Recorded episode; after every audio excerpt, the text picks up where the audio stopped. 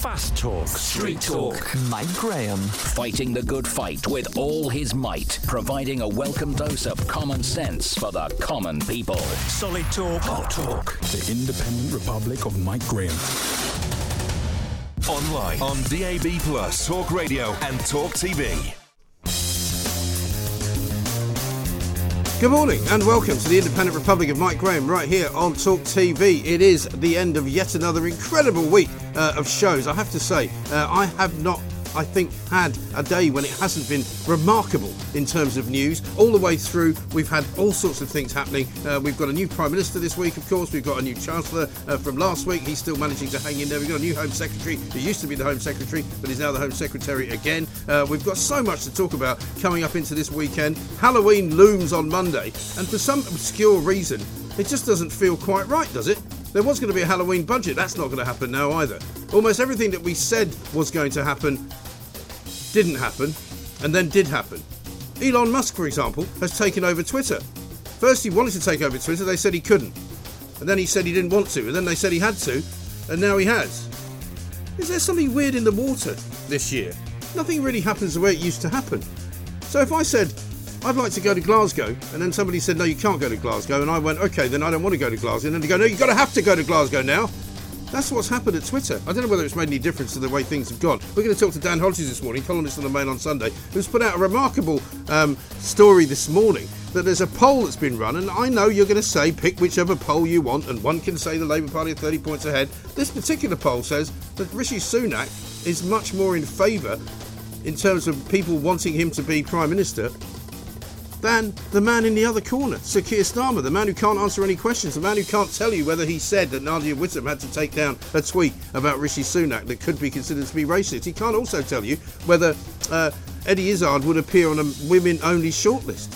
It's an extraordinary thing. We're going to be bringing you the latest news on everything that's going on in the course of the next three hours. We're going to be keeping you up to date. It is Poppy Day as well. It's the first day of the 2022 Poppy Appeal. As you can see, uh, I'm wearing my Poppy. Uh, you should be wearing yours as well. If you feel like you don't want to wear one, I won't make you. If you feel like you don't think it's a good cause, then I'm sorry for you uh, and I shall forever pity you. Uh, but I will not force anything on you because we live, after all, in a democracy, do we not? And you certainly wouldn't want people to be told that they had to say things the way they were supposed to say them. Something else that's really interesting uh, Prince William has announced he's not going to go to Qatar for the World Cup. Great, great decision. Uh, I don't think England should be going there as a football team either, but that's another story. Dan Hodges will have a view on that. Also, we will be talking uh, about the other big stories of the day in politics, of course, the migrant problem. We're being told that there might have to be tented cities put up in various parts of the country to house all these migrants because there's simply not enough room for them. There's not enough hotels to be taken over. It's an extraordinary state of affairs. 0344 499 1000. Also, of course, police solving less crime than ever. Well, that wouldn't be hard to uh, explain given the piece of video that we saw yesterday. Talk TV put it out uh, of police officers actually protecting Just Stop Oil protesters on the ground from motorists who were so enraged that they wanted to lift them off the road. Police said they couldn't do it. Extraordinary times we live in. 0344 499 1000 is the number. We've got lots to do. Let's start doing it. This is Talk TV.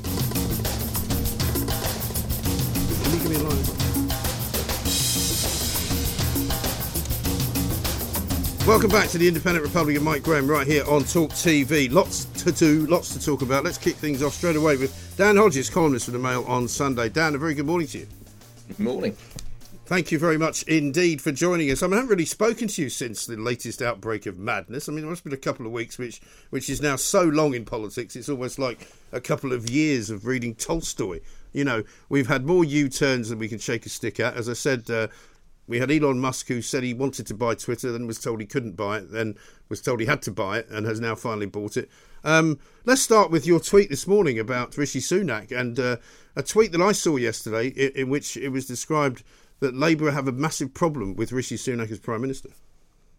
Well, it was a slightly, you have to be honest, it was slightly tongue in cheek um, tweet. I mean, I think the poll shows still shows Labour's got like a 20, I think it's 25, 26 point uh, uh, sort of polling lead. Yes. Um, but it did show that Rishi Sunak is currently more popular in terms of the perception of who would make best prime minister than than Keir Starmer. Now, mm. that's obviously a situation we haven't seen for a while. I'm not I, I, certainly towards the end of Boris's premiership, Keir Starmer was was well ahead of him. I don't think there was ever a point where Paul Liz Truss was ahead of uh, uh, ahead of Keir Starmer. Um, but in the space of a, a, couple of days, that gap has, has narrowed, indeed been been turned round, and it's something that is going to give Tory MPs in the in, in, in, the difficult weeks and months again just just a just a, a, a, sort of a glimmer of hope, and also I think just have a little create a little frisson of nervousness amongst amongst Labour MPs about about whether or not they really have got the next election in the bag. I mean, yeah. at the moment, there is absolutely no doubt it is Labour and Keir Starmer's election to lose. But I think Rishi Sunak does at least give the Tories a, a, a, a, bit of a chance, a bit of an outside chance of turning it around. Yeah, absolutely right. I mean, the thing about um, Starmer, though, is that he still is problematic when it comes to several issues, isn't he? He's still a bit problematic when it comes to the whole Eddie Izzard uh, is he or isn't he? Is he going to be a woman? Is he not going to be a woman? He can't seem to answer that. He was stuck when he was asked a question by Sky News yesterday about uh, about Nadia Whittome uh, and her and her tweet about Rishi Sunak. You know, he still seems timid when it comes to some of the bigger issues which are going to really affect who votes for him. I think that I, I think that's a that's a that's a fair criticism. I mean, I you know I think we have to give Keir Starmer credit. I mean, he certainly trans you know turned the Labour Party around from where it was under you know in the in the dire days of Corbyn, but but you know being not being Jeremy Corbyn is not of itself a particularly particularly high bar. I think the biggest problem and the biggest issue for for Keir Starmer now and, and the Labour Party is the, the sort of the disastrous uh, Liz Truss premiership has ha, has done one thing that I think is potentially in the Tories' favour, which is the prism through which we see politics now for the and for the next two years is entirely going to be through the issue of the economy, economic competence, and sound fiscal sound fiscal management. Now, Rishi Sunak, Jeremy Hunt, they're, they're going to they're coming in. There's obviously going to be some difficult choices that they're going to have to make on spending, uh, taxation, but it's quite clear they're now prepared to take some of those difficult choices, as opposed to Liz Truss, who, who, who pretended they didn't exist but that is also going to going to start to ask questions of Labour. What is Labour's economic strategy and policy going to be? Mm. What is Labour going to cut? Where is Labour going to find efficiencies? Where is Labour going to save? And at the moment, I'm not actually seeing Keir Starmer doing much of a job in, in answering that that question. No. It might not matter because people may be just so sick of cuts, so sick of the Tories, so sick of austerity, they just say we, are done with a lot mm. of you. Yeah, but I and I was certainly think... I was certainly in that place uh, when Liz Truss made such a complete dog's breakfast of everything, uh, and then they started talking about having a row between Rishi Sunak and Boris Johnson and Penny Mordaunt. I was just like, enough already. Let's just have an election, yeah. right? But you know, there's no question that, that because Sunak has calmed the waters a bit, you know, there'll be people like me who say, all right, well, let's see what he can do. I'm I'm going to say, and I have said, if he makes some proper sort of changes and does some proper kind of direct initiatives before Christmas that make it look as if the government is going to work, then maybe he gets a couple of years and maybe he gets to win an election. Well, that's the thing. I mean, you know, time is time is the issue here. Does Rishi Sunak have enough time to take the tough decisions to get a grip on the cost of living crisis, to get a grip on it, on inflation, to start to get get that out of the system, and then to start to turn the economy around and return to growth? And if he does that, we, we could easily be going into the next election with the sort of the classic with the Tories, you know, the classic election framing. We've been through hard times. You've been through hard times. We've had to take tough decisions. Mm. The economy is starting to turn. We're nowhere near out of the woods yet. It's just at the point where things are getting better. Don't let Labour wreck it and that at least, as I said, will give the Tories something something to work with. Yeah, and I mean the big story, and I know that uh, you know people would say, well, it would be the big story for Talk TV, but the big story for our listeners and our uh, viewers right now is absolutely and utterly immigration, and it seems to be now spiraling out of control, and now it's being covered by everybody. You know, the Times are covering it, the BBC are covering it. You know, we're seeing incredible amounts of uh, numbers of people coming here. We're seeing stories about tented cities having to be put up. You know, it is now a massive story in the mainstream, and the, the, Tory party is going to have to solve it. And if they did solve that, for example, and they're talking on the front page today uh, of doing a new deal with France, if that works, that could be a massive boost for them as well. It could do. I mean, but that is still a very, very complex problem. I mean, I think just looking at the politics of it for a second, though, obviously, over the last few days, we've had this huge debate. I think you mentioned it in the introduction about, you know, Suella Braverman, Home Secretary, sacked. Yeah come back within six days. Why did Rishi Sunak do that? It was a bad decision.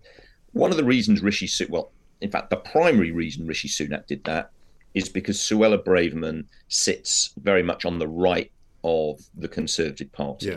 And what he's effectively done is say to her, and by extension, the right of the Conservative Party, okay, you want your person in there sorting out these issues. You've got your person in there. Suella Braverman is in in there now. She's the Home Secretary. It's her job to solve the migrant crisis. You think you can do it uh, from from the right of the party? You think you've got the prescription for dealing with this? Show me you can do it. If she does it, Rishi Sunak win, you know, wins politically. It's a big political win for him. If she doesn't do it, then it's kind of Rishi Sunak's going to turn around and say, well, you know, Suella, you had your chance.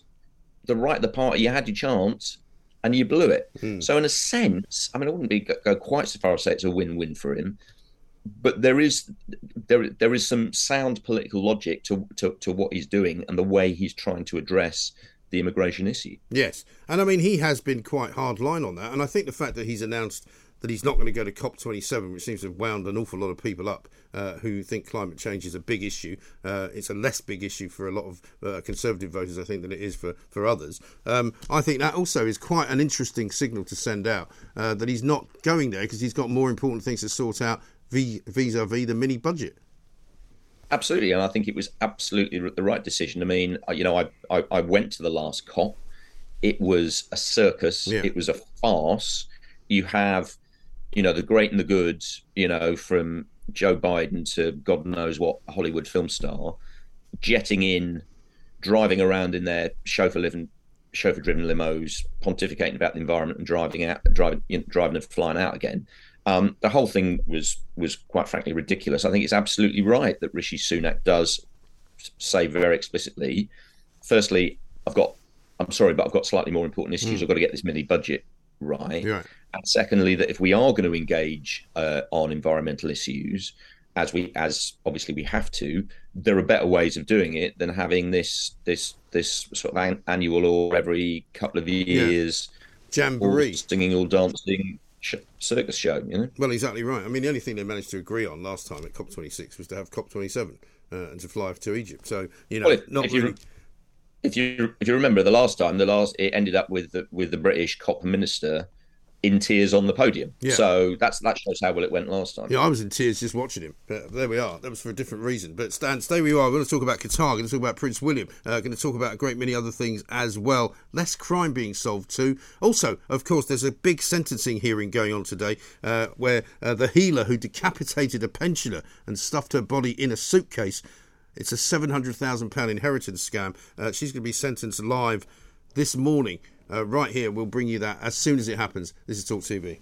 Trisha Goddard. The original Queen of Talk is on Talk Radio. Get on the guest list with the legendary Trisha Goddard. It is about crawling back from the brink sometimes. A transatlantic talk show with a difference. I can feel the energy from here. Trisha Goddard. Tomorrow afternoon from 1. On Talk Radio and Talk TV. See it, hear it, think it. Talk Radio and Talk TV. Welcome back to the Independent Republic of Mike Graham right here on Talk TV. Fascinating case which we will be bringing you live because uh, a woman called Gemma Mitchell murdered a Malaysian pensioner um, and battered her to death, uh, then cut her head off, put her body in a suitcase and dumped it in Devon. She's going to be the first woman sentenced live on television today at the Old Bailey, and we will bring that sentencing to you. Uh, she's a self styled healer. Um, she was found guilty, of course, in the Old Bailey. Um, there's all sorts of things to talk about around the televising of such an event, but we will bring it to you, and it will be happening at some point, we're told, in the next possibly uh, 10 minutes to half an hour. Uh, right now, we're talking to Dan Hodges, our columnist at the Mail on Sunday. Um, Dan, front page of the Sun this morning, I know you're a football fan. Will's not going to Qatar, which I think is also a very, very clear message and a very good decision, I think, by him, isn't it? Yeah, I think it is. I think uh, I, I agree with you, though. I mean, I, I, I you know, I'm, I'm not entirely sure what what anyone's doing going to Qatar for Yeah. this, uh, you know, for this World Cup. I think the whole whole thing is absolutely absolutely ridiculous. Um, and and I think it's it, it's good he's he, he's sent he sent that signal out. I mean, I do think. I mean, I do think uh, this is a slightly complicated one though, because I saw there was a big, um, there was a big, uh, uh, a, well, a big row. There was a there was a row early in the week when you know the Foreign Secretary James Cleverly said, "Look, we're going to have to. There's going to. I think he said there's going to have to be sort of flex or something. Mm. It's going to have to be on on both sides. People who are going out there are going to need to be respectful, and, and obviously the Qatari authorities are going to need to be respectful. Um, and uh, you know, I think I, I, I, think he's I think he's right about that. I mean, I think we're going to have to be realistic about about how people act when they when they do go out there. Yeah. But I think in terms of the broader principle, I think what what you know Prince William's doing is absolutely right. No, listen. I mean, I, I, was talking to somebody this morning about this, and I remember as a, as a kid going to places like Venice, and my father not being allowed into St Mark's Cathedral because he was wearing shorts uh, my mother being told she had to put a, a, veil over her head. And in the same way that uh, anybody goes to Saudi Arabia, if you're a woman, you're supposed to dress a particular way. I mean, that's absolutely fair enough, and, and, and as, as, as it should be. But I wonder if the if the uh, the heir to the throne has announced officially that he's not going, whether that brings a bit of pressure on James Cleverly uh, not to go either. Well, I mean, it's, it's an interesting thing. I mean, I don't know whether whether government ministers are planning to attend. I mean, a, again, the one thing I would say though is, you know, we've had a thing the last few last few days where we say, you know, we, we want the grown ups back in charge. We mm. want grown up politics. And that's going to mean also, if, if we if we want to be serious about that, that's also going to mean we, we need we you know we need grown up foreign policy as well. You know, Qatar is an ally in a very very sensitive area area of the world. It is it is right and proper that the that, that government ministers have proper relations with with Qatar. I don't think it would be it's conceivable to say that government ministers, in, in a blanket way, are going to are, going to boycott the boycott the country. Uh, we need to maintain a dialogue, um, but I think that is separate, and I think it's perfectly legitimate for for Prince William to make his you know to make his own statement. Yeah, absolutely right. I mean, we do buy an awful lot of gas from Qatar, which I presume will continue uh, for quite some time, despite whatever the Just Stop Oil people want to say about life in general. Um, Mark Drakeford's of course going as well, um, and uh, he and he's going sort of against Labour policy because Labour uh, under Keir Starmer have said that he doesn't want to go, he doesn't want to send anybody else from Labour.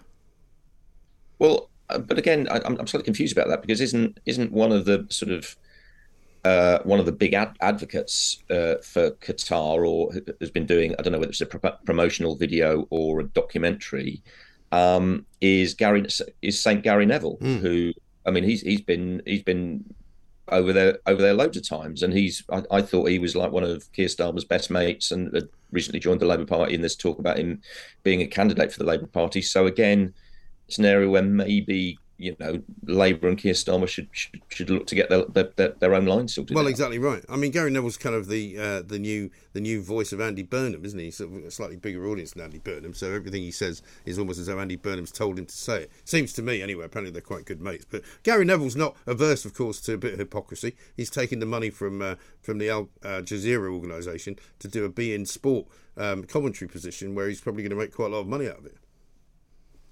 Well, I mean, ex- exactly. That's what I'm saying. So if we, if we could just have a little bit of clarity rather than some of the sort of sort of hypocritical hectoring that we get from Labour on these issues occasionally, that would yeah. be that would be very welcome. A quick a quick uh, nod, quick to, to, to, what's going on north of the border. Nicola Sturgeon uh, is in a sort of row up there about this trans law that's bring, that's coming in. Seven MSPs have gone against the party line. Um, Rishi Sunak has again tried to sort of calm things between uh, uh, between Scotland and Wales and Westminster. Um, what do you make of what's going on up there?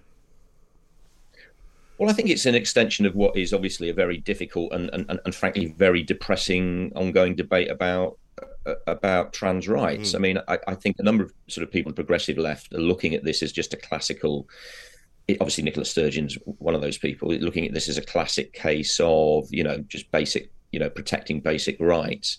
But unfortunately, it isn't. It's it's a, it, it's an area where we have a collision of rights between those people who want to redefine as a different sex or different gender, and those people who want to protect um, declared safe spaces, in particular for you know particularly for women. Yeah.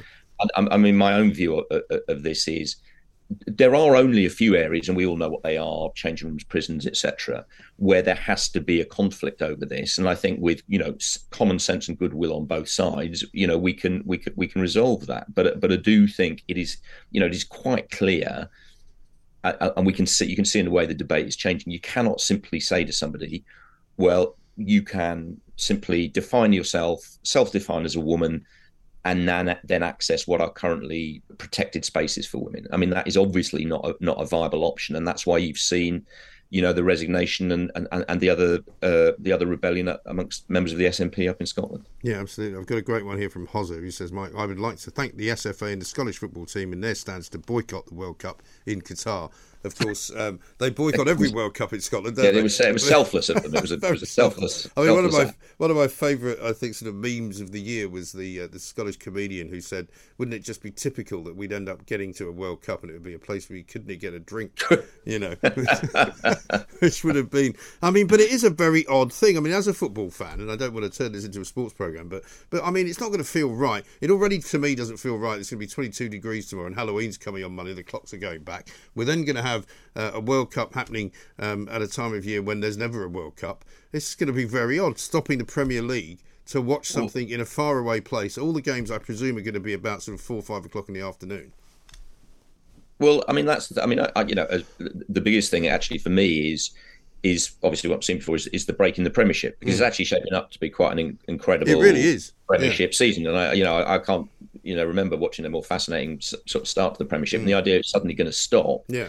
Is, a- is actually quite depressing, especially given I have to be honest. You know, I think I think England are, are travelling to the world this World Cup more in more in hope than expectation to put it to Yeah. put it mildly. Yeah, absolutely right. Well, we shall see, no doubt. Uh, who can say? Um, I'm not even going to bother asking you what your prediction is for the political week coming up because I've given up doing all that. Because literally anything could happen. But Suella Braverman, do you think still around um, come Christmas?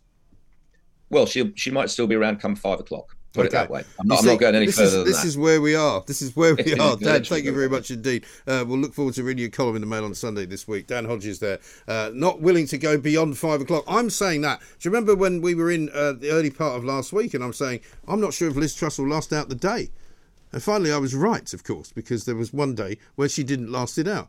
Um, we've got plenty to do. We want to hear from all of you, of course. 0344 499 1000. Got this from Dodo, uh, who says, As a Conservative Party member, I never supported Rishi Sunak, mainly because I had a problem with his COVID expenditure. Mike, there is something in the water. I'm liking what I'm seeing with Rishi. He is very bright. Well, I think there is that.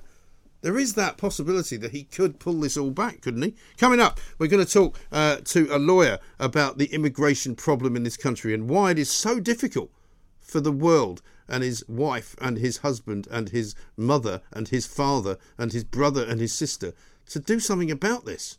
This is Talk TV. On the app, on your smart speaker, Talk Radio and Talk TV.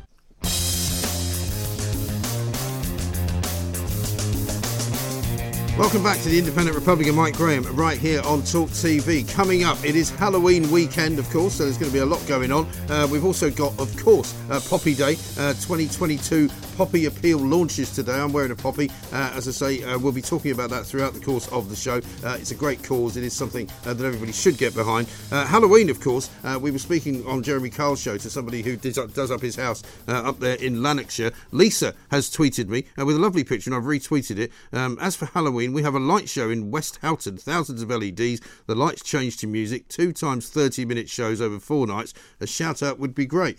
Uh, fair enough. Well, there you are. It does look pretty amazing. And Bob says this please tell your mate Jeremy Kyle we want Suella Braverman to stay as Home Secretary as she is so committed to solving the migrant crisis. Well, you may say that, of course, Bob, but solving the migrant crisis has proved to be a somewhat difficult proposition for many Home Secretaries. Suella Braverman is now going to have a second bite of the cherry, but I don't really know whether she will be uh, she may well be committed to solving the crisis but the crisis now is reaching ridiculous proportions. We're now hearing that there might be tented cities required in London to house all the migrants who can't be fitted in any longer to detention centres to hotels uh, to private accommodation. The government this week asking people if they would like to put up some asylum seekers in their own homes. I mean the whole business has reached epic proportions of lunacy, it seems to me. And let's talk to Dr. S. Chelvan, Head of Immigration and Public Law at 33 Bedford Row Chambers. Dr. Chelvan, a very good uh, morning to you. Welcome.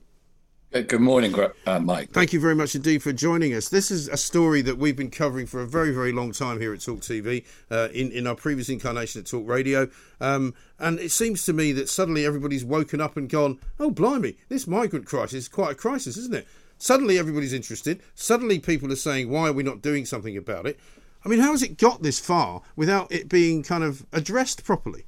Well, we, we know from the article in the Times at the moment, this whole thing about migrant tent cities was only a, a suggestion. It's, it's, not an actual proposal, and you know, local boroughs in London would have to approve any uh, any proposal. But you know, look, this is a, just a, uh, testing the water with the yeah. No, but for me, the fact that they're even su- the uh, fact they're even suggesting such a thing uh, seems mad, doesn't it? Well, I, I, wouldn't put anything past this uh, this government in relation to uh, far far um, you know, bizarre plans such as Rwanda, etc. But let, us look at the crucial issue. Mm. There are 120,000 asylum decisions to be made. Um, they are taking at a minimum an average of 480 days for an asylum decision to be made. So that's why we're having uh, an issue in relation to the fact that those um, my, refugees who come to the country lawfully to claim asylum are not being processed effectively. Some of my clients are taking up to three years between the initial application and even being interviewed. Uh, and then getting refugee yeah. status. So, so, you represent. What's, what's so do you represent a lot of people who are seeking asylum? Yes, well, um, I, have been practicing in this field for over 20 years. Okay. So, how do you find these clients? Where do you get them from? Sorry, I sorry, I, um, I don't know if you understand. So I'm a barrister, right, and I'm instructed by solicitors. Okay, and so solicitors come to me with cases in the main or, or, or direct access. So these right. are these are individuals who are in the country who have. Uh, I do mainly legal aid cases um, where they don't have any uh, means, and there's a clear meritorious case. Because you know, Mike, the, the facts are there's, there's a great opportunity to get the facts because the facts don't lie. Over fifty percent of I'm very, I'm very big on facts. Are granted this, refugee status, and and out of that, you know, an overall seventy to eighty percent. So the majority of people who come to the UK are genuine refugees or in, in, entitled to some sort of yeah. Well, when you say genuine refugees, you see the difficulty for the people who are getting a bit fed up with the numbers of people coming and being granted asylum or not granted asylum or just not leaving for whatever reason uh, is that you know the definitions are important and when we talk about facts you know the definition of a refugee um, yes. is something which might or might not, in many people's minds, qualify them under any other circumstances to come here. So, I mean, legally. Tell me what you understand as the definition of a refugee. Legally, no, it doesn't matter what I understand as the definition of a refugee. What I'm saying is, is that I'm here You're to. Member of the public. I'm here to ask you questions. It's not the other way around. Um, oh right. So, okay. so Let's what I'm saying, what I'm saying to you is, is that you know, it's all very well laughing about it, but we are sitting here in a crisis, right? You're making a lot of money out of it, so congratulations. No, I'm not. I, am not making anywhere near what a commercial barrister would be learned. Well, you're making you're you're making a living, a king. So I do yeah, this but, work. Yeah, but you're you are you are. It is it is your. There's no point talking at the same time, right? I'll let you talk. I can talk as well.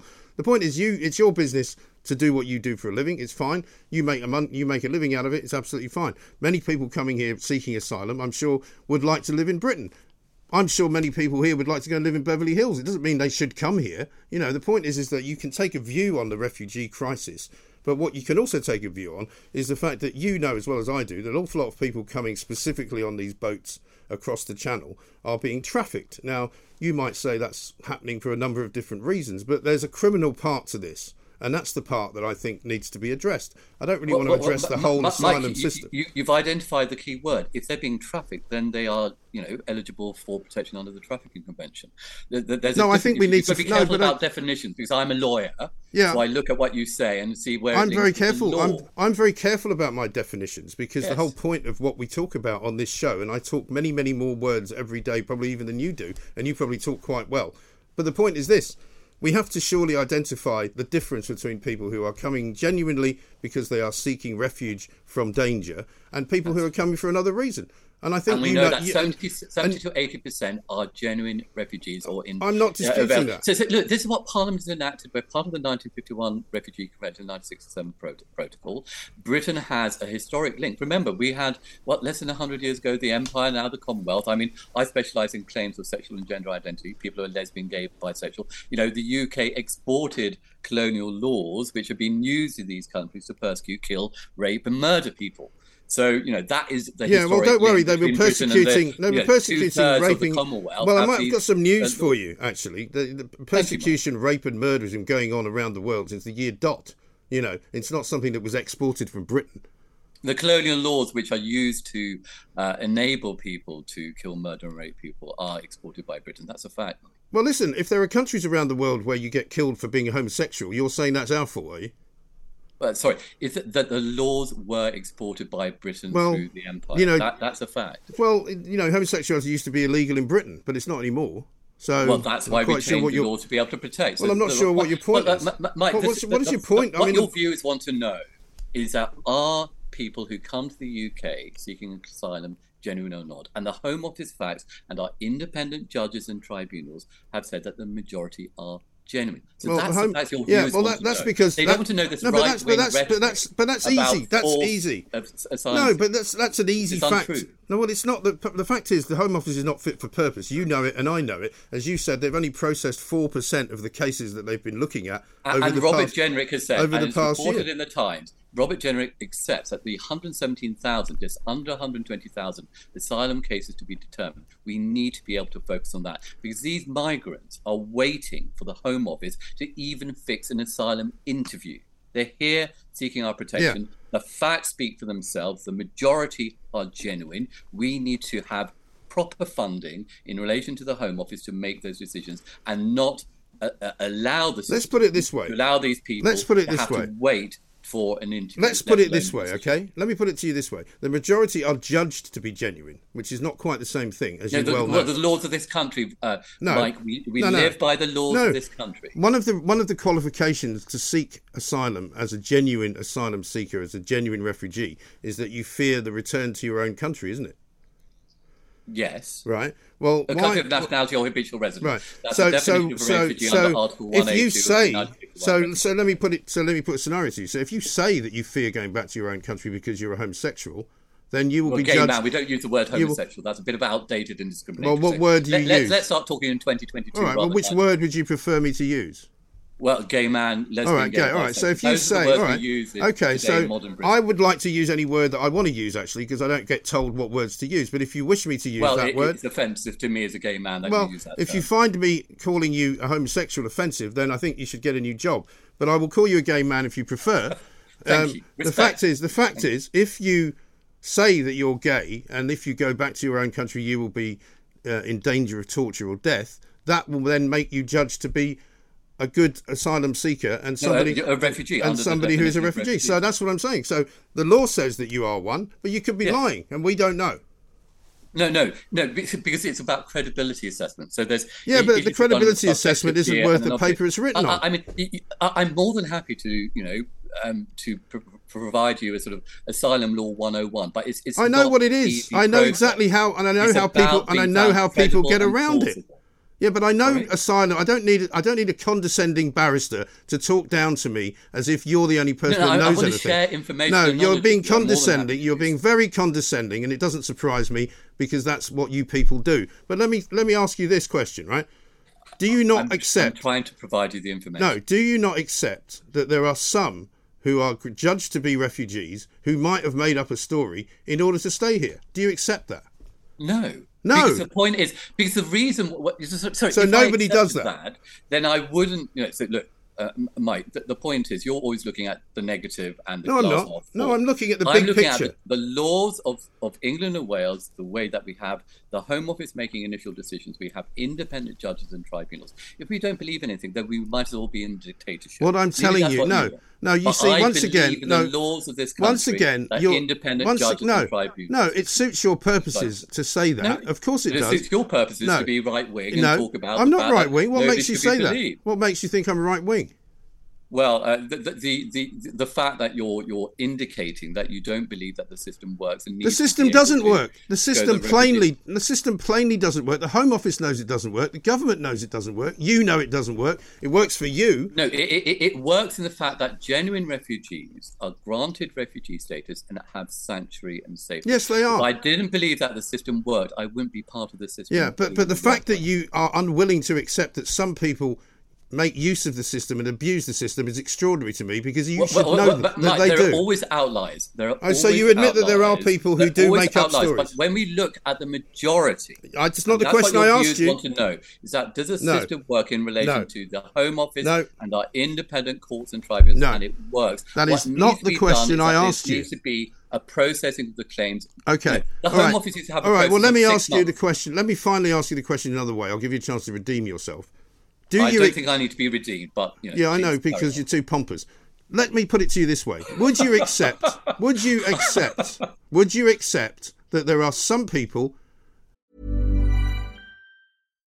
One size fits all seems like a good idea for clothes until you try them on. Same goes for healthcare. That's why United Healthcare offers flexible, budget friendly coverage for medical, vision, dental, and more. Learn more at uh1.com.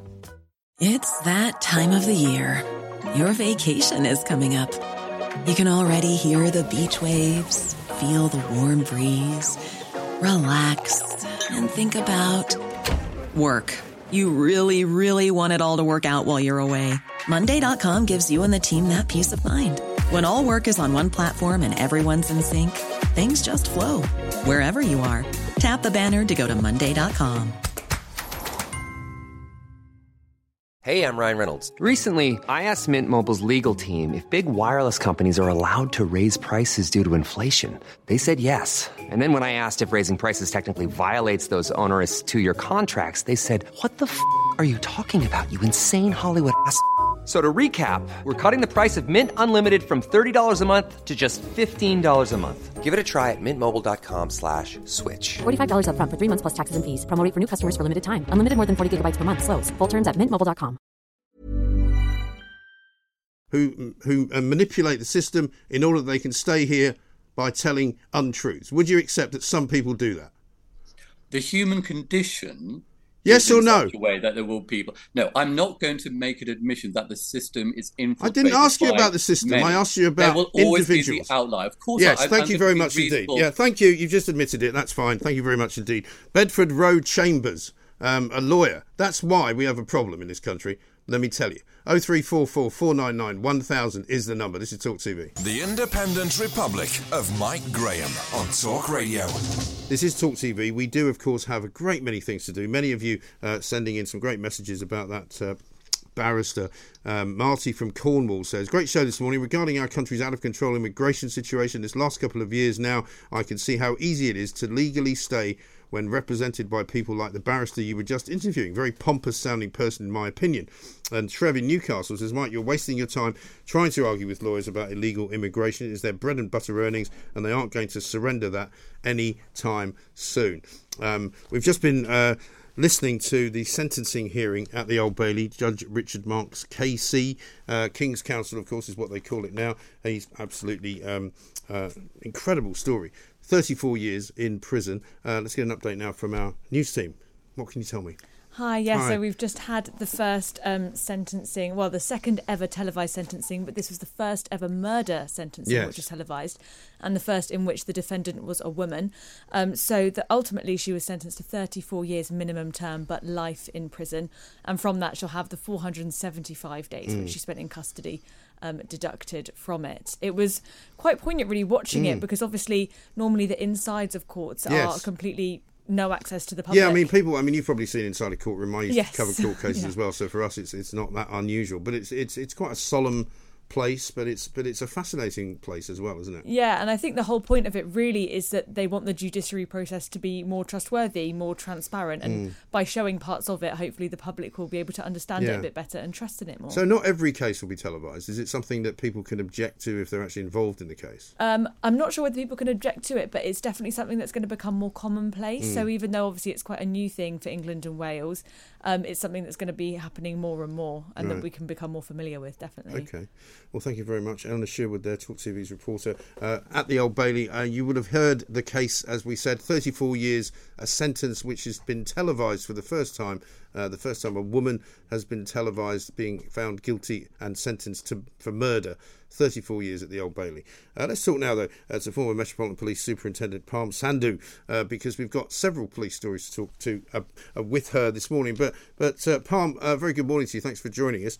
Good Um, morning. Just a word on this case, really. Terrible, terrible case. And I mean, sometimes we worry about um, the, the figures and the arrests that police make. But I mean, for any police officer involved in this case, finding a decomposed, decapitated head in the woods in Devon, I mean, it must be it must be a pretty awful scene, um, and it must be pretty awful to work on these kinds of cases. I think it's really sad for the family as well because uh, you know if she's got any family or extended family, for them to know that that was done to her body afterwards Mm. by someone that she trusted, that she befriended and trusted, and who had access to her, her money, her home, everything. It's just the the ultimate betrayal. Yes. And then for the family to have to then deal with the burial of a decomposed body that is has been decapitated as well. It's absolutely dreadful. Oh, it's dreadful. Absolutely right. Let's get back to the matter in hand, which is, I'm afraid, yet another report of police. Um, I would say just uh, inefficiency, really. Um, you can tell, maybe put some context around it, but but some more statistics that have come out, which basically show that police are solving less crime than ever. It's extraordinary, isn't it? It is pretty um, damning, but what we've got to remember is there are less police now than there were 10 years ago. Mm-hmm. And those police officers are being asked to do jobs that they weren't being asked to do 10 years ago. Police officers nowadays, and the majority are good, hardworking people, are dealing with um, mental health issues, they're dealing with issues that normally would have been dealt with by social services. They're attending medical emergencies. Yes. And the biggest drain of all is that they are dealing with protesters who are gluing themselves and causing um, chaos mm. left, right, and centre. So policing isn't about catching the bad guys anymore. Unfortunately, it is about doing all of those other things yeah. as well. I mean, the figures are stark. It says here only 5.4% of all crimes resulted in a charge in the year to June, which is literally one in 20. Uh, this represents a fall from 6.5% the previous year and just a third of the charging rate from seven years ago, 15.5%, when probably you were still um, in the uh, in Metropolitan Police. It comes as recorded crime has hit an historic high of 6.5 million offences, up 7% since before the pandemic. So it's a pretty dreadful state of affairs, really. We hear that um, in the Metropolitan Police, certainly, we've now got a new boss. Um, he's vowing to improve things. We've got a new um, Home Secretary twice over. Uh, she's yes. back again. Um, she's been talking about making the police less woke. But I mean, is this a bit like turning around an oil tanker? Um, it is a little bit in that the resources aren't there to actually turn that tanker around. But in addition, there's something like 78% of burglaries are closed down with no suspect ever being identified. Mm. And burglary is a thing that affects most people. And only half of those burglaries were ever attended in person. So I, I welcome the fact that all burglaries will now be attended by a police officer. I think it's really important. Yeah. And that's what police officers join for because that is that is an intrusion into your private life, your home life, and that's where people feel most un, most Hmm. unsafe. Yeah. that happens. And the, in relation to car theft and bike theft, over ninety percent of those are closed down without any suspect Mm. at all. So police aren't doing what police officers should be doing, and that needs to change. Yeah. And if that takes six months, if it takes a year, then so be it. But one of the most appalling statistics is the one around rape and the conviction rate for rape is less than one one and a half percent, and it takes two years for Mm. a case to get to court. Two years. Yeah. A person. and that's a terrible um, imposition, not only on the victim but also on the accused, because you know um, we know that the rates of conviction are very low, partly because it's one word against another in the end. But I mean, it's not a pleasant situation for anyone to be in, is it? No, it's not, and it's not acceptable because justice should be given quickly and effectively, not two years, you know, possibly longer, three years later, for both sides. And it is for the, you know, for the suspect as well. They, if they are innocent, they need to be able to go to court and put their side of the sto- story forward. Yeah, absolutely right. I mean, biggest increases are sexual offences up 21% uh, to 196,889, the highest number on record. I mean, it's a staggering uh, number, that isn't it? And I mean, does that mean that more are being reported perhaps now, or does it mean there genuinely is an increase in that kind of offence? I'd like to think it was more are being reported because there's more media coverage, there's more unacceptable, you know, people are pointing out what is unacceptable. So some of those offences will, will be, you know, people would have accepted it in the past or they wouldn't report it or they would be too ashamed or embarrassed. So people are coming forward. So I'd like to think it was the fact that more are being reported, not that the society has changed Mm. and those those crimes are being committed more frequently. I mean, I I, don't think it's more about trust. Yeah, I mean, I don't think there's any doubt that people that I speak to genuinely feel more unsafe on the streets of this country now. You know, we see more and more uh, cases of, I mean, some of the violent crime that's happening on the streets, whether it's gang on gang. Um, but there certainly feels like there's more of it. I don't know if you saw an incredible scene up in North Wales in the A55. There was like a car chase going on where these guys in a BMW were sort of shutting off access to a van. They got out, they started throwing things at the van. The van driver drives off. I mean, it's an incredible scene. You see these kids going up and down Park Lane on bikes, basically robbing people at will.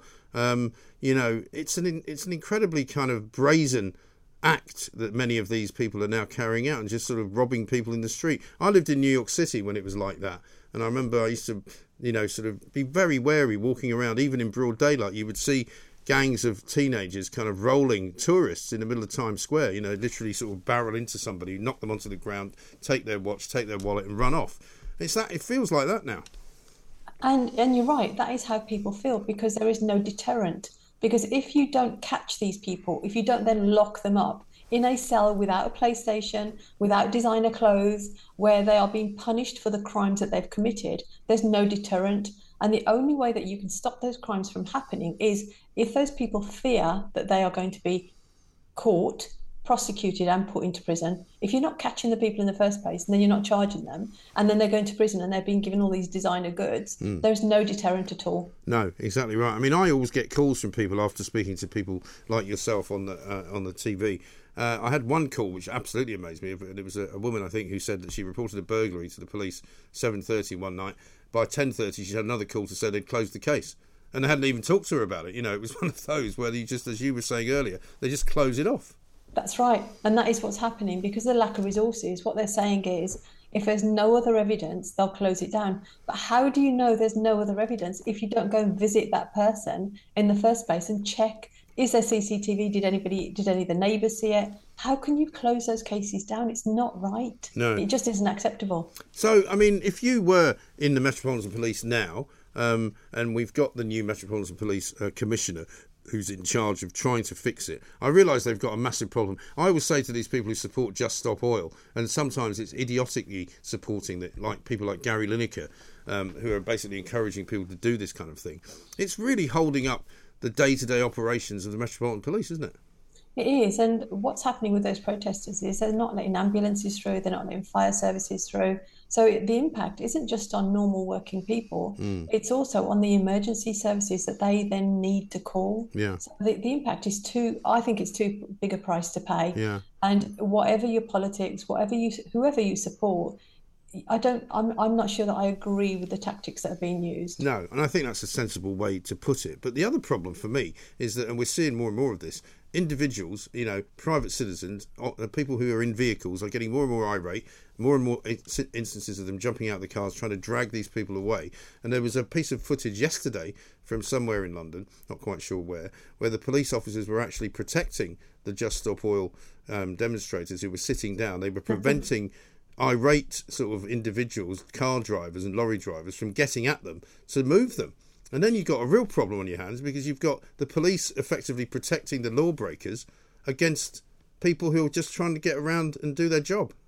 police are literally caught in the middle with situations like that because I did see the um, uh, video of the guy who'd got onto the train at Canning Town or somewhere being dragged off by the public. Yes. And you, you know, th- those were people who are trying to go get into work. It's an early train, get into work to do their cleaning jobs, to do their rounds, to do whatever they do, Mm. and they are being disrupted by one individual who is selfish enough to affect people who are travelling by public transport. Yeah. You know, sometimes I don't understand the logic behind No. it.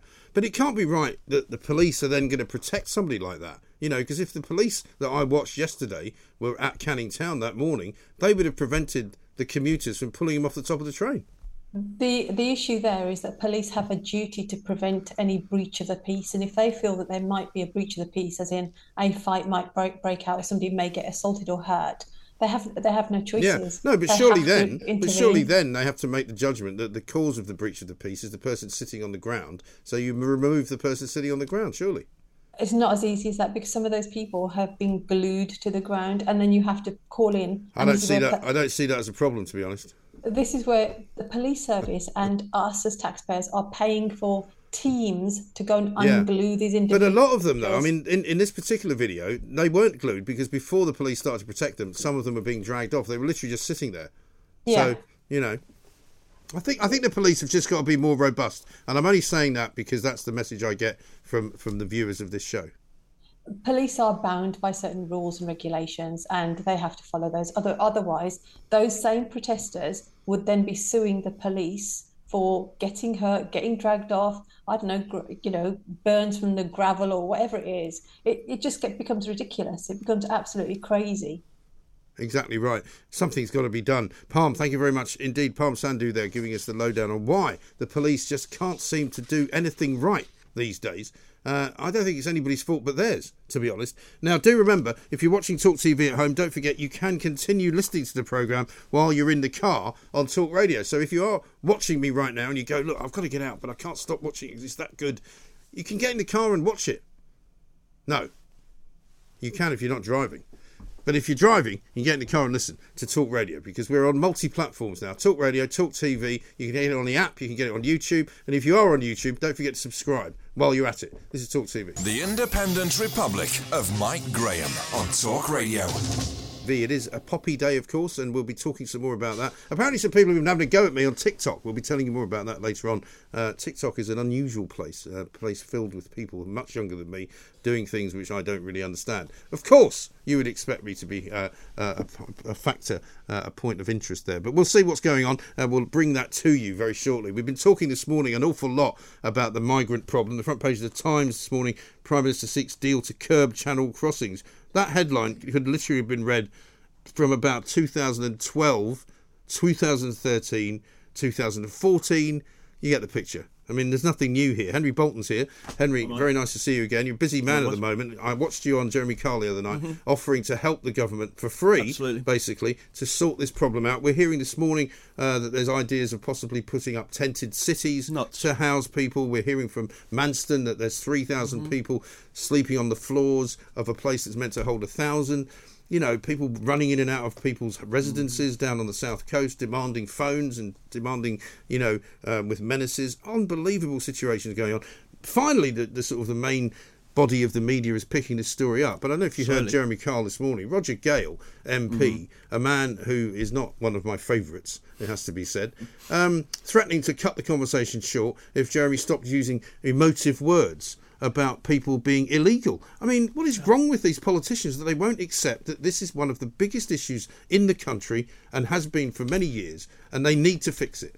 Indeed, they do. And and what we're seeing is exactly what I predicted we'd see when the numbers got unmanageable yeah. in terms of the administration. Right. We would see the government increasing its its knee jerk almost panic driven responses to manage what's actually mm. arriving here. Yeah. This is the, the, the, the, genesis, if you like, of the, the idea of putting tented migrant ta- uh, mm. camps in city parks right. in London. It's utterly nuts. Exactly, because um, we can see what happens if you do that. Have a look at Paris. Uh, have, have, a look, look at, at, Brussels. It's going to, uh, uh, and it's also, I mean, you know legal, illegal.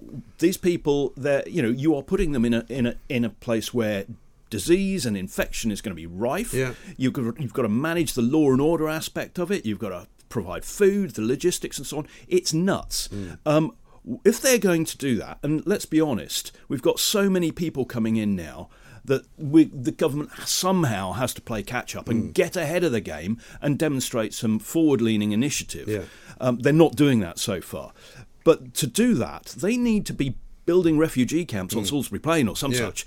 There are many solutions to this, but this is just a, an well, example of how how absolutely chaotic the Home Office if is. If I might be so bold as to suggest that building anything to house people here is the wrong approach. I agree. Because the right approach surely is to stop them from coming. I agree. And um, um, all I'm saying is that we have now two problems. Mm. We've got the number of people who are actually here and sorting that out. Yeah. And we've got the flow that is still coming at us. So that both of those things have to be addressed. Now, what I'm afraid of is that we've got, got a, a lim- such limited capacity in the Home Office to understand these mm. problems and the complexity and a, uh, a, military term lines of operation. Mm. You know, the military are used to running multiple lines of operation, each with their own objectives and yeah. so on concurrently. And yes. a military commander is is used to and trained and experienced in in managing that mm. whole, leading that whole process, making making sure it's on the rails. Yeah. We've clearly got nobody of that ilk in the Home Office and it's needed. So we've got to work both angles. Mm. Uh, I see that the uh, again, it's in the Times. The the Home Office that you mentioned it, looking to amend the agreement with France. Yeah. Well. Fine, that I, I have no objection to that. Maybe it'll have some effect, but we actually don't need little sort of uh, individual projects mm. here. What we need is a proper set of strategic objectives from the government. Mm that then drives a planning process which is has cohesion across the whole piece. Mm. This isn't about migrants here. It's not about the legal bit. It's not about France. Mm. It's not about the RNLI. It's not about organised crime. It's about all of the above. And if you don't take it in the round mm. like that, take a strategic view. I mean, political intent leads to political or strategic objectives. Mm. Strategic objectives lead to planning processes. Mm. I mean, it's more complex than that. But without that that clarity of leadership Yes. and vision, nothing else is But going to that's be the driven. thing, isn't it? Because it's almost as though you need somebody to sit you down and go,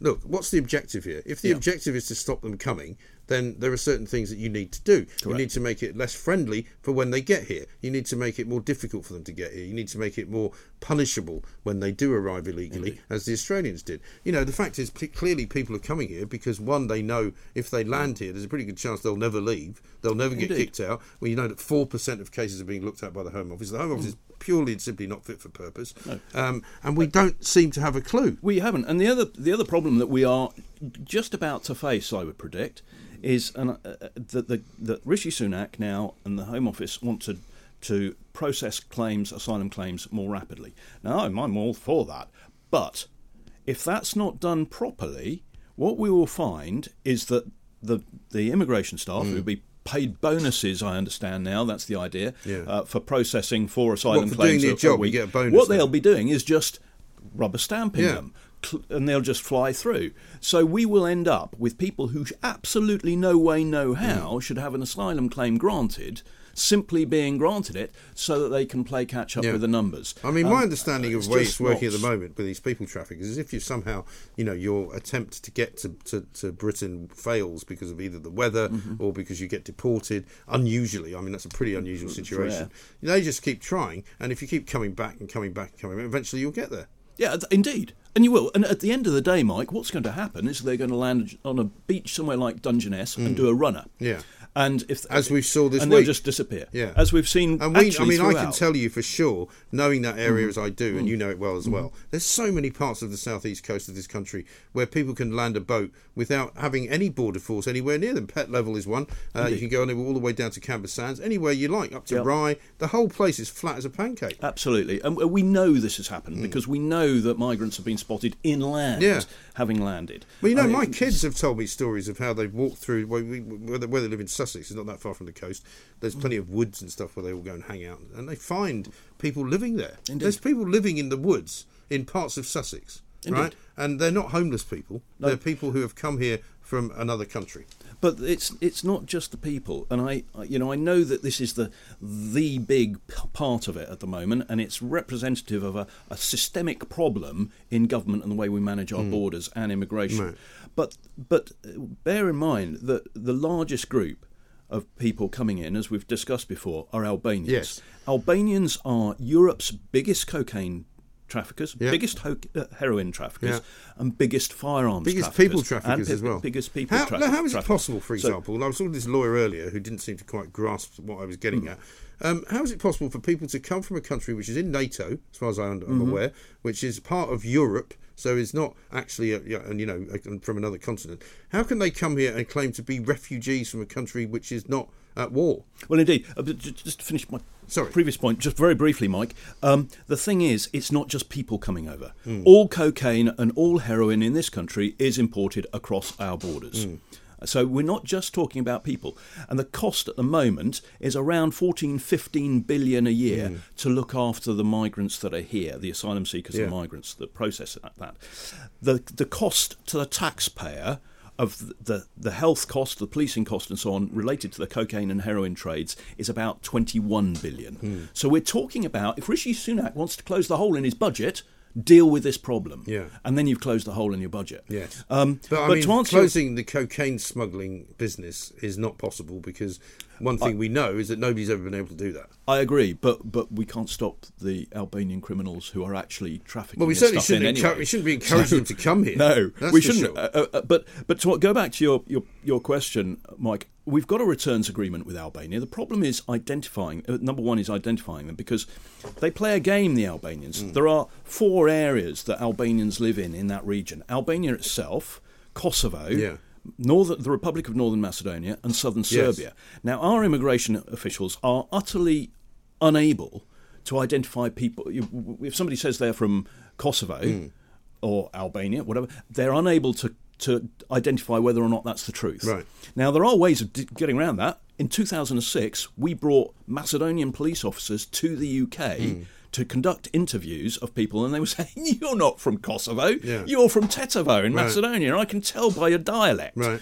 We don't have that skill. Right. We don't because initially the people who came from Kosovo were coming from Kosovo as a result of the Balkans War, as a result of ethnic cleansing, and so that was I- seen as indeed. humanitarian. But that- of course, funnily enough, the other Albanians have gone, "Oh, we'll just say we're from Kosovo." Well, indeed. And and and actually, that war, I was there. I was uh, there, embedded in, with the Serbian Yeah. security forces at the time as an observer for, Mm. for London and Washington. Um, and that war was actually, yes, the Serbs were bang out of order in lots of respects. Mm. Yeah. And we're going back nearly what twenty. Well, there were no good guys in that war, There there? weren't. But the Al- it was almost triggered by Albanian organised Yeah, crime right. in Kosovo and the way that the, that Yeah. that confrontation played out, as well as the politics. But um, we should be returning them. There is a ret- returns agreement, but the, the other problem is a legal one where they are claiming that they are being trafficked and they are victims of human. Right. trafficking. Um, that's a, a conversation in itself. But again, the lack of knowledge Yeah. and training for our, the immigration officers who are dealing with this Hmm. means that they have no clue whether or not this claim of, Yeah. of trafficking is valid Well, or not. A We're, lot of we're acting like literally like saps. We, uh, are. so fascinating. This we could go on forever, but we're out We of time. We're out, we are being taken advantage of. It's bloody obvious to me. It's obvious to Henry. It's obvious to all of you.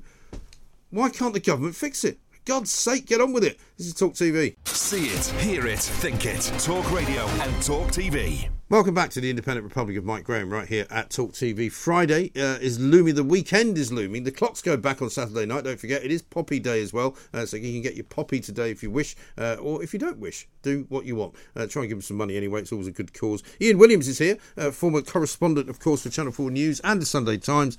Expert in Chinese affairs, uh, author of uh, Every Breath You Take, China's New Tyranny, also The Spectator as well. Welcome.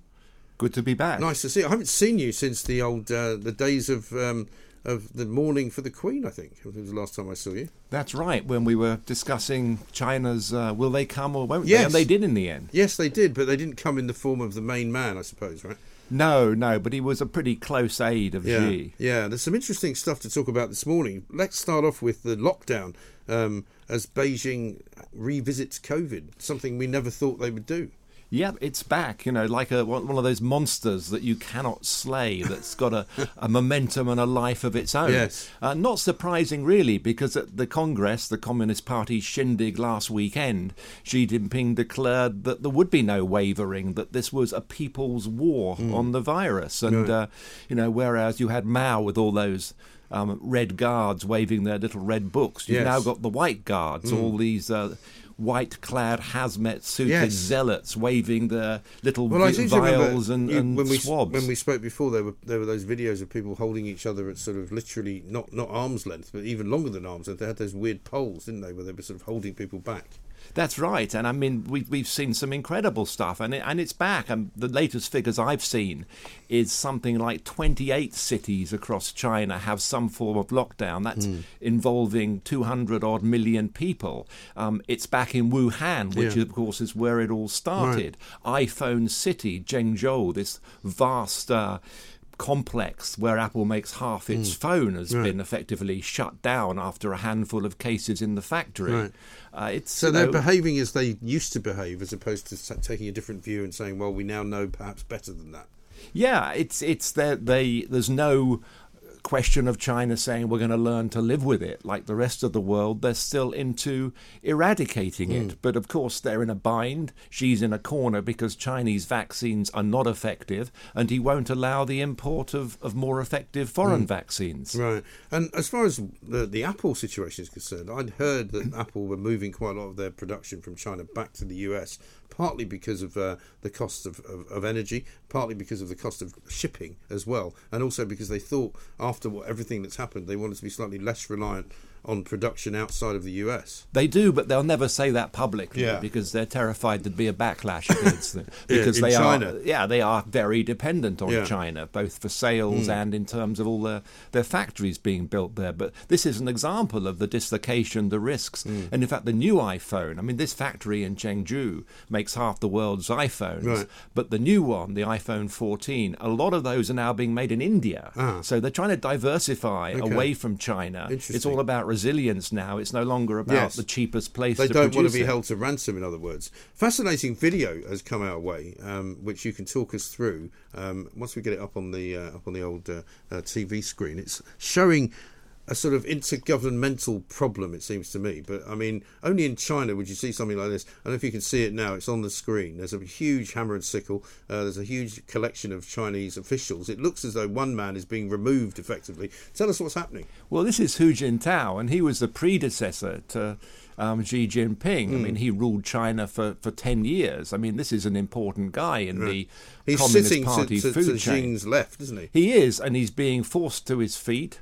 And they're trying to get him to leave. He doesn't want to leave. Here he taps Xi on the shoulder, has a word with him. Xi nods perfunctorily, Right. doesn't even acknowledge him, doesn't even turn, and the guy is led out of the hall. Hmm. Um, it's. And an does anybody know extraordinary scene. Well, the speculation that maybe the guy was sick, that's the line that Chinese media are Right. peddling. But of course, the other explanation is that this was a very public humiliation of a man who represented everything that Xi doesn't. Under Mm. Hu Jintao, China was, was a more collective form of leadership. It was, Yeah. it was a more open country. Mm. Um, and now, of course, you've effectively got one man rule. Yeah. You've got a guy that's setting himself up for jobs for a job for life, and he's surrounded himself with flunkies, Yeah. with loyalists. And the two people leading him out, of course, wearing masks, it would, it would appear. And presumably he hasn't been seen since, has he? No, but there's a lot of speculation because his, his uh, yeah. I mean, shouldn't be laughing, really, but it's no, such an but I mean, it- unusually it- different way of doing things. It is, but it, but it of, often tyranny and, and and the ridiculous and uh, uh, uh, want both sides Yeah. of the same coin. There's a fine line sometimes between the two, and in China you see that a lot. And you shouldn't laugh when Mm. someone disappears, but it is so. It's so weird. Similarly, um, I remember watching a video once of Vladimir Putin, um, who was visiting some kind of big com- complex industrial building where they were supposed to be producing something. It was supposed to be a private company, but it was obviously under the auspices of, of nationalisation. And there was a guy who was being forced to sign something, and his hand was shaking so much because clearly he was worried that whatever he was signing was probably his own death warrant, and he had to give the pen, and, and he, the pen didn't work. Putin gave another pen, and it was chilling to watch, but but kind of bizarre in its way. It is, but you you're seeing a similar thing Mm. because when you have that concentration of power in one Mm. man, everybody wants to tell the emperor what he wants Yeah, to hear, right. and there's no one to blame anymore. Right. And the difficulty is, some people say, "Oh, you know, this shows China is stable. You've got Mm. this strong leader," but I don't go along with that because not only is there no one left to blame. But there was a kind of system of succession Mm. that you went after Yeah. 10 years. That's gone. So it could well be that when you get round to replacing Xi, it's Yeah. going to be a whole lot more messy and Well, destabilizing. maybe someday two men in masks will come for him. Uh, that, that, I would think that's, that's right? quite. I Almost think the certainly. likelihood of that is quite high.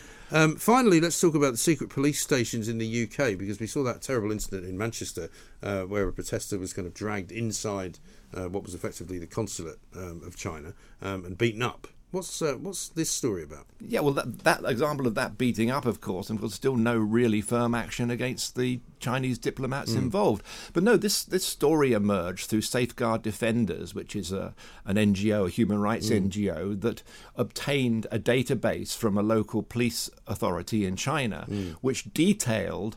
Um, secret police stations alleged in about 30 different countries. Now, a lot of them were in this country. When people went to investigate, it turned out some were restaurants, some were real estate Yeah. companies, and it seemed they were more like front organizations, a post office box, a telephone. Mm. But the more worrying and chilling thing is they were part of this system which we know has existed under the Communist Party, through which they pressure dissidents. Mm. They say we're out to get fraudsters, we're out to get criminals, but you know that's a pretty wide Mm. definition in China because Yeah. they define anybody that opposes the Communist Party as a criminal or mm. a fraudster. And in fact, just in the last few days, I was talking to some recently arrived Hong Kong um, exiles yes. here, activists, and they were telling me that they're actually quite frightened about being watched, about being spied upon, right. about people gathering information on them and that they because have many of them will have families back in Hong Kong. Exactly, and one person I spoke to has actually cut his links with his family in Hong Kong to protect them, mm. and they're very worried. And when mm. these reports came out, I mean, they have urged the authorities to be more vigilant. Um, and we just hope that they are yeah. more vigilant than we've seen so far in the Manchester yeah. incident. Absolutely.